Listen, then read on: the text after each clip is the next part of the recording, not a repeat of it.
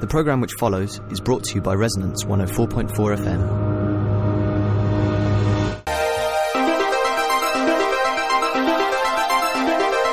You're listening to Very Loose Women. Good evening, listeners. You're listening to Very Loose Women on Resonance 104.4 FM, and you've just heard the wonderful sounds of Club Integral. Also, I want to say a special thanks to the guys because they introduced us to some incredible menstrual performers who we went to see last oh, week. yeah. We went to see uh, Dr. Dr. Carnesky at Soho Theatre this week, and it's unfortunately over now, but we will be coming back to that topic uh, later on in the season, so keep an ear out for that. If you want to find more about it, then go on Facebook, The Menstronauts. They have an activist menstrua- menstrual group. Yeah, and I would like to say as well that that performance actually caused my period to come on, I think. Well, I mean, in some way. Scientifically. Uh, yeah, exactly. So, you know, thanks for that. We, this week, are joined by zine maker and drummer of the band Clammy Hands, Megan Pickering. Hi, Megan. Hey. And I should have introduced myself, but I think you guys should know by now. I'm Emma, and this is Leo. hi. Maybe we've got some new listeners. You never know. Um, also, Happy New Year, listeners. Happy, happy Oh, New Year. thank you. Emma. I like that you guys Year. pretended that you were listeners. That was All nice. yeah. Um, and also, we've got Freddie Engineering. Hi, Freddie. Hey, uh, Before we get started, Megan, you've chosen a song that we wanted to listen to. Can you int- can you explain a bit about why you chose that song and introduce it because you know that I can't pronounce it? Yeah, it's by a band called Knack Texan, who are from Sheffield, and it's called Awkward. And I thought it'd be good to start the show because I'm quite awkward, and it's all about being a bit anxious and not really knowing how to talk properly when you want to impress people. So that will set the tone nicely for a half hour of chat.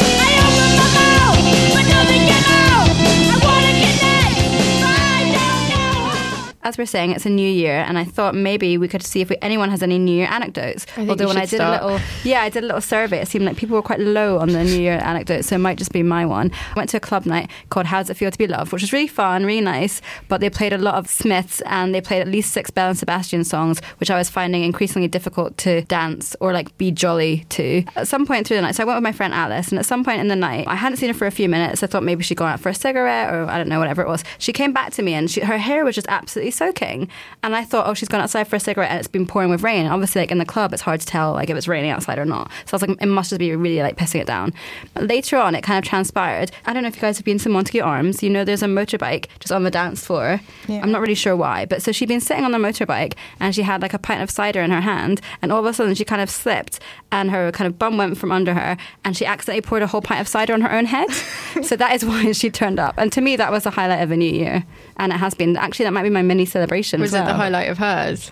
She, I think she understood that it was very funny. Like I think she was happy for the joy that it brought other people, which is very generous of her. That is very Um, generous. but yeah, so Alice pour- pouring a pint of cider on her own head was probably my highlight of New Year's Eve. Anyone else got any highlights or anecdotes or I- I've got, like, anti-anecdotes? I, I guess mine's more of an anti anecdote. I had a dinner with family and my extended family, and um, then I got out very early the next day. I just felt very tired that I wanted to go to sleep all the time, which I think sets the tone for 2017. I like sleep. Early nights are for me. I've put, you know, that little thing on your alarm clock on your phone. Sometimes you can say what time you should go to bed. And just before coming on air at around 10:30, I got a notification saying it's time for bed. Yeah, we need to change the time of our show. It's, it's really messing with our sleep cycles. Megan, what about you? Any New Year's Eve mm. anecdotes or anti-anecdotes? Mm, not really. I have more of the our whining. Oh yeah, okay. And, we always we always have more gripes than we have celebrations. I think that's fair. Um, Freddie, I feel like you had something to, that you want to say about New Year's Eve. uh, I was just moaning about how badly it's celebrated in London as compared to Scotland. I think you're right because as I say, like just before the bells, just before the midnight bells, the DJ put on like a three minute song, which was "There's a Light That Never Goes Out," which is very depressing. And then I looked at my watch and it was three minutes past twelve. Then he played the bells, which obviously is too late. And then New Year was brought in by like a Star Wars theme. Which Well, how do you yeah, dance to that's- that? That's classic London New Year. They, I've been, I started counting down to ten one time, and someone actually shushed me.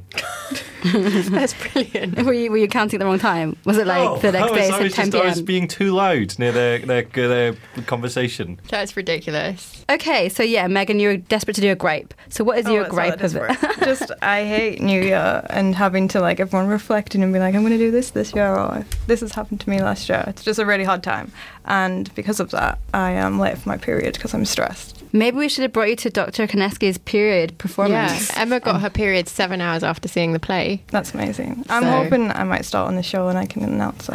That would be amazing. And if you start it when you get home, just tweet the show.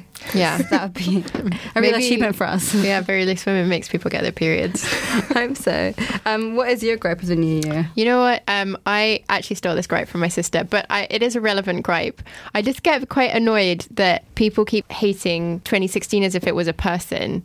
Like 2016 elected Trump and 2016 killed David Bowie. I just, I'm just not buying it. It's just very frustrating that people personify it in this way. Well, my gripe of the new year is that Catherine, our third very loose woman, said she would come back to the show this season, but already she's not here in the very she first here? episode. I can't see her. She She's said- not in the studio. She said she's not here because she's at an office Christmas party, which I think you all agree seems like a made up excuse. So, anyway, we've got Megan Pickering on the show, and I, I want to talk about how we first met.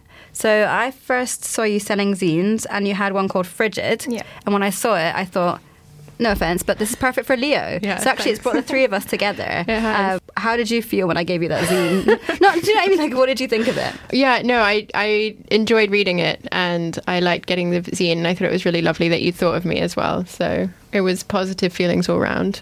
Can you tell us a bit about what inspired that scene? Yeah, so my f- best friend uh, Jack William wrote a zine about every man he ever had sex with, and it's quite a big zine, and it kind of changed his life of thinking about relationships he's been in, and kind of bad ones and good ones. And then at the same time of this, I just got out of my, my first relationship, and I was like really cringing inside, and I was like, oh, if I wrote a zine, it would be like a poster.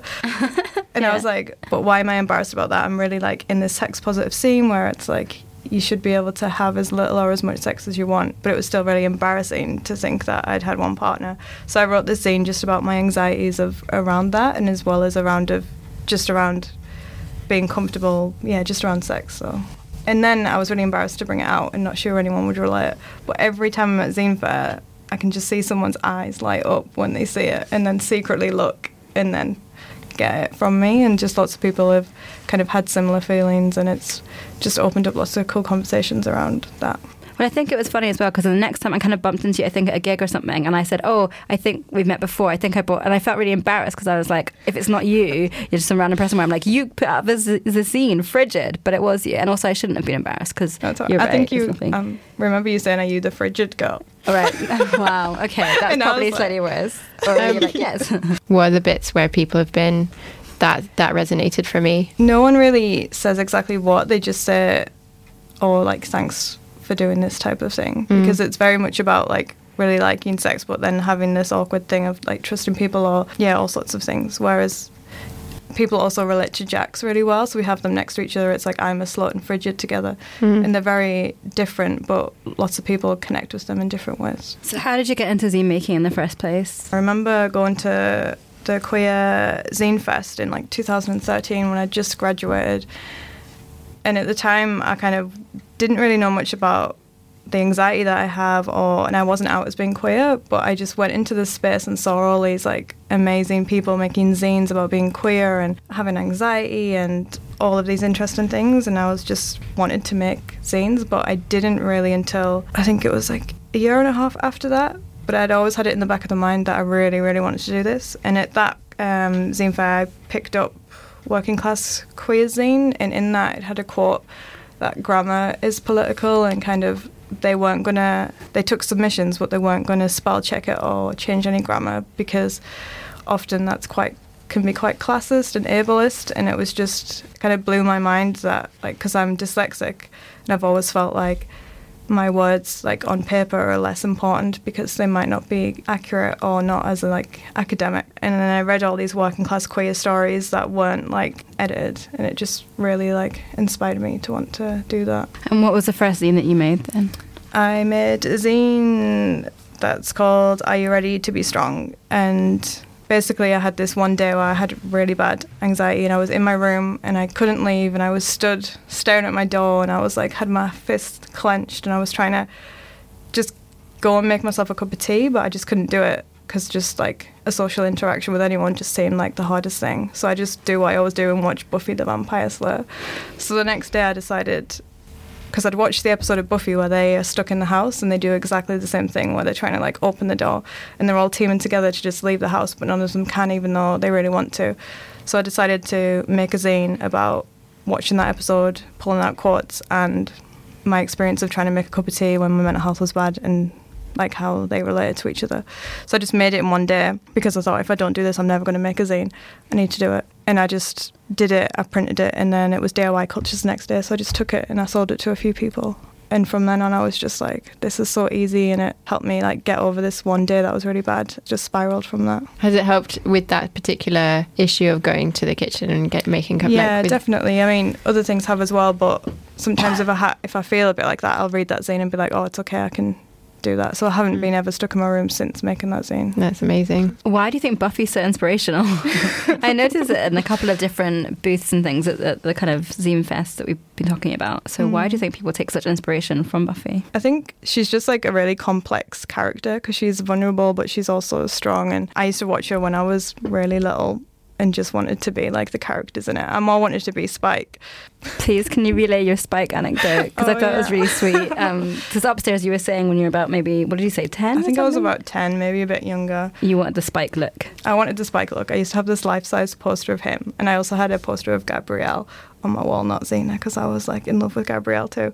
But I wanted to look like Spike, so I'm- like I cut all my hair off. My mum like let me go and get it cut off, and then I went to the hairdressers and asked them to shave my eyebrow exactly like Spike's eyebrow, and I had a little postcard of him that I took in, and the hairdresser was like, "I am not doing that to your daughter. Like, why would you let her do this?" And my mum was like, "She can do what she wants," and like dragged me home and then shaved my eyebrow for me, and I thought I looked amazing. Was it well received at school? I can't really remember. Like, primary school, like I think it was, yeah. Primary school was really good, but I was more just thinking I looked amazing, so I didn't really care what anyone else thought. All the zines that I've seen that you've made have been per zines. Is that right? So it's kind of personal zines that you've made about yourself. Would you rather work alone or do you ever collaborate with other people? I sometimes collaborate with best friend Jack. Uh, we worked on a zine together called Hate Letters, where we took submissions. Um, it was kind of follow up from his slut zine, uh, where he'd had a hate letter he wanted to send to one of his exes, and then we got lots of people to submit different hate letters, and my mum submitted, and just lots of people. So I designed it, and we pulled them all together. Yeah. So, but I prefer.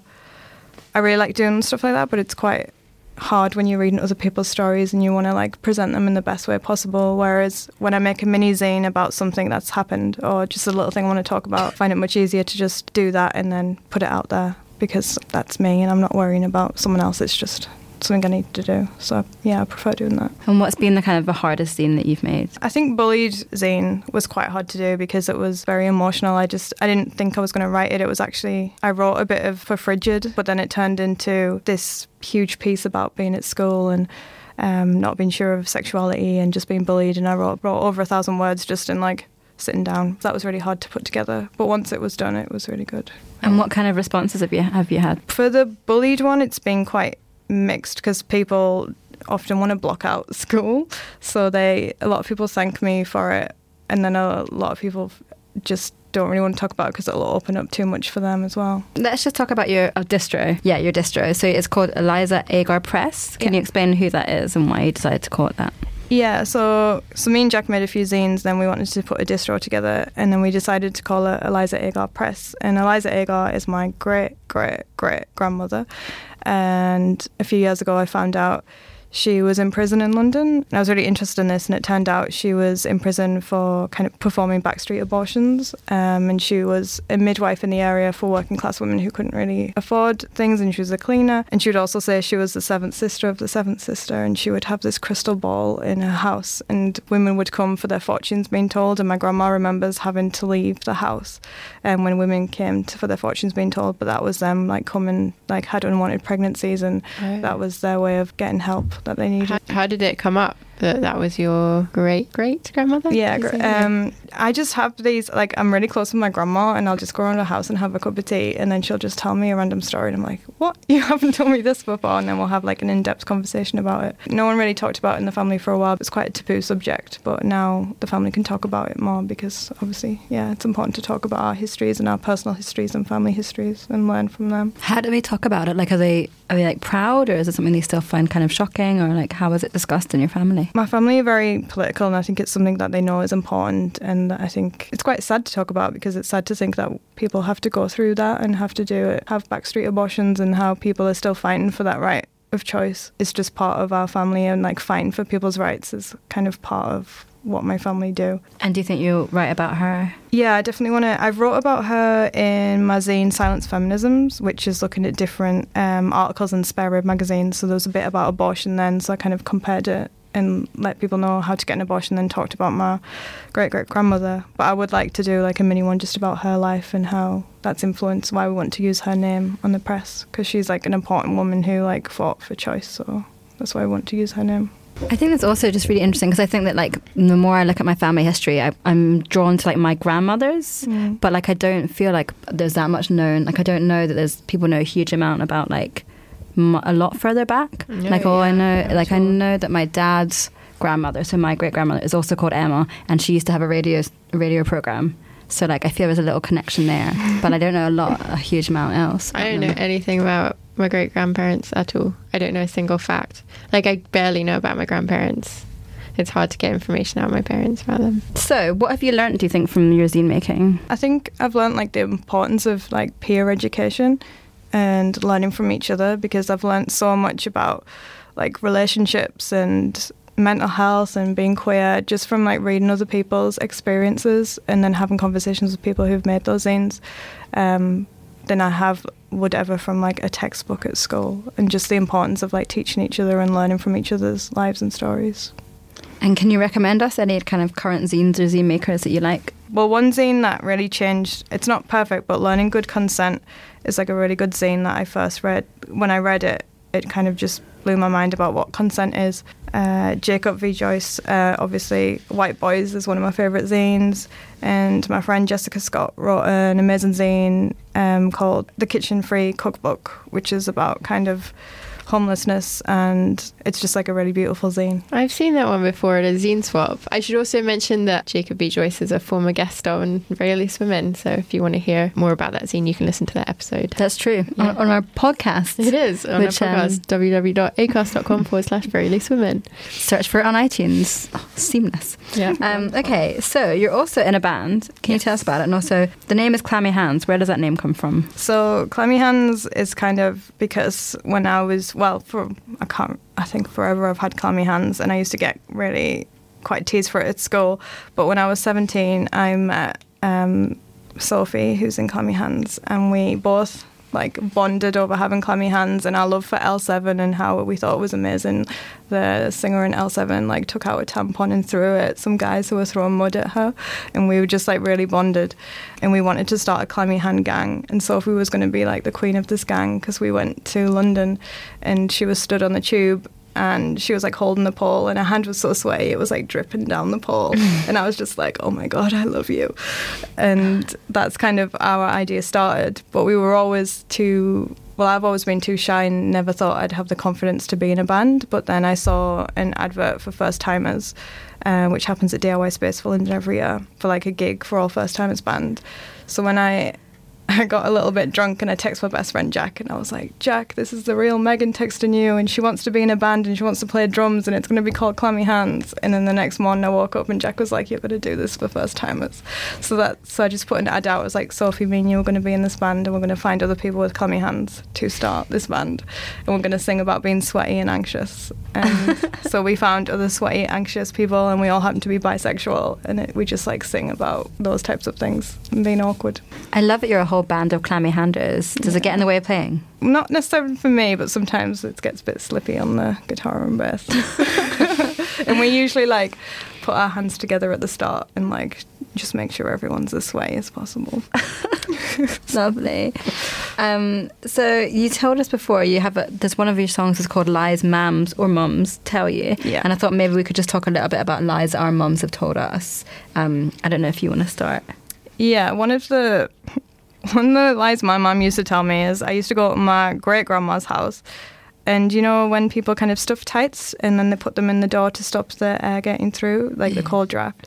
And my mum would tell me they were real dead legs of people she'd murdered, and she was like hiding the rest of the bodies in the house. and I was and I was terrified to go to my great grandma's house because I thought she like murdered people. That seems like quite an unnecessary lie to tell you Yeah. um, what about you Leah My mum has like funny expressions. You've been burning the candle at both ends, or after that's a quite a standard expression If, if I've like got a lot of mosquito bites or a sore back or something, she'll say like, "Have a hot bath." A nice long hot bath is usually the order of going, which I think has no therapeutic value whatsoever. But she kind of pictures it in a way like it's the medical heal all. The lie that I remember my mum telling me was she told me that I could use tampons after I got married. And um, I think I've kind of understood why she said that, maybe, but um, that's definitely not true. Yeah, so that was one that I remember. Freddie, you had one for us, didn't you? I did. My mum. Uh, I remember she used to always tell me that the wind. You know, if you pull silly faces and the wind changes, it'll get stuck like that. And I was quite old until uh, I stopped worrying about that actually happening. And now your face is stuck like that, so sorry. You had one as well about yellow teeth, which I was Uh, interested in. yeah, it wasn't my mum, but one of the other clammy hands. Uh, her mum told her that yellow teeth are stronger. And when you told us it's upstairs, Leah I said, was- that is true. I'm sure it's true. I was actually told that by a dentist, and and I googled it, and it said that it was true. So I'm not sure that's take what. it out the Mm. You have to completely cha- rewrite your song. Disaster. When we were talking about this, I was thinking I couldn't think of very many, and it made me either worried that like either my parents just didn't tell me many lies, or I just still believe all the lies they told me, so I don't even realize they're lies. I hope it's not that. I You mean, I reproach my parents with maybe being a little too truthful. Like Mm. Santa has never really been a thing that's secret for me. Like all of the lies, I've made them up myself. Like witches down the loo, that kind of thing. You know, when you flush it, the witches come out. So I just wouldn't flush the loo when I was growing up. classic lie that we've all told ourselves. Yeah, I'm not sure. Um, I used to think there was sharks in the toilet. And Right, it's a my scary butt. place. I used to think that um, my brother, because we used to have baths together when we were little, I used to think that he would get, like, I would get taken out first because I'm younger, and I would worry that he was going to get sucked down the plug hole if he didn't get out in time. But I mean, no one told me that. I made that lie. up on That's my what I mean. Yeah, I made more. up. My parents also had that book, Where Do I Come From? Did you ever have that one? The one with the little hearts and floating sperms, and it's about like how a baby is. Ah, it's a classic. I know the book. Yeah, you know yeah, the yeah, I book, know yeah. yeah. Okay, yeah. So I like never really had any. Like there were no lies around sex being told to me, basically. But then some of the lies in your song are things like, you know, we'll love you no matter what. Yeah, Which, like- some of them are good lies, like your hair looks fine and nobody noticed and things like that. Yeah, that's nice. Which are good Actually, my mum said because I used to have trouble getting sleep. She says if you close your eyes and you're in silence, that's the same as sleeping. And even if it's not true, it's still a really helpful method of getting to sleep. Everyone, so if you do have tre- like sleeping trouble, give that a shot before your sleeping pills. So, do you have any gigs coming up with Clammy Hands then? Yeah, we have one on Friday, this Friday at Vinyl Deptford um, with Camboys and Alex Chilltown, which should be fun if anyone wants to come. listeners, if you want to see some clammy hands, some instruments sliding around, um, I think maybe, well, we should probably say you should follow us on Twitter at VLW Radio. And I don't know if you have a Twitter or anything you want people to yeah, follow. it's at Mean Pickering. Um, a Tumblr or anything. Yeah, if you just meganpickering.tumblr.com. And can people buy your zines online? Is that Yeah, I possible? have like an Etsy. Cool. Thanks very much for coming on the show. Thank you. Bye. Thanks for listening, listeners. And thanks, Megan, for coming on the Oh, show. Thanks for inviting Um, me. Happy New Year.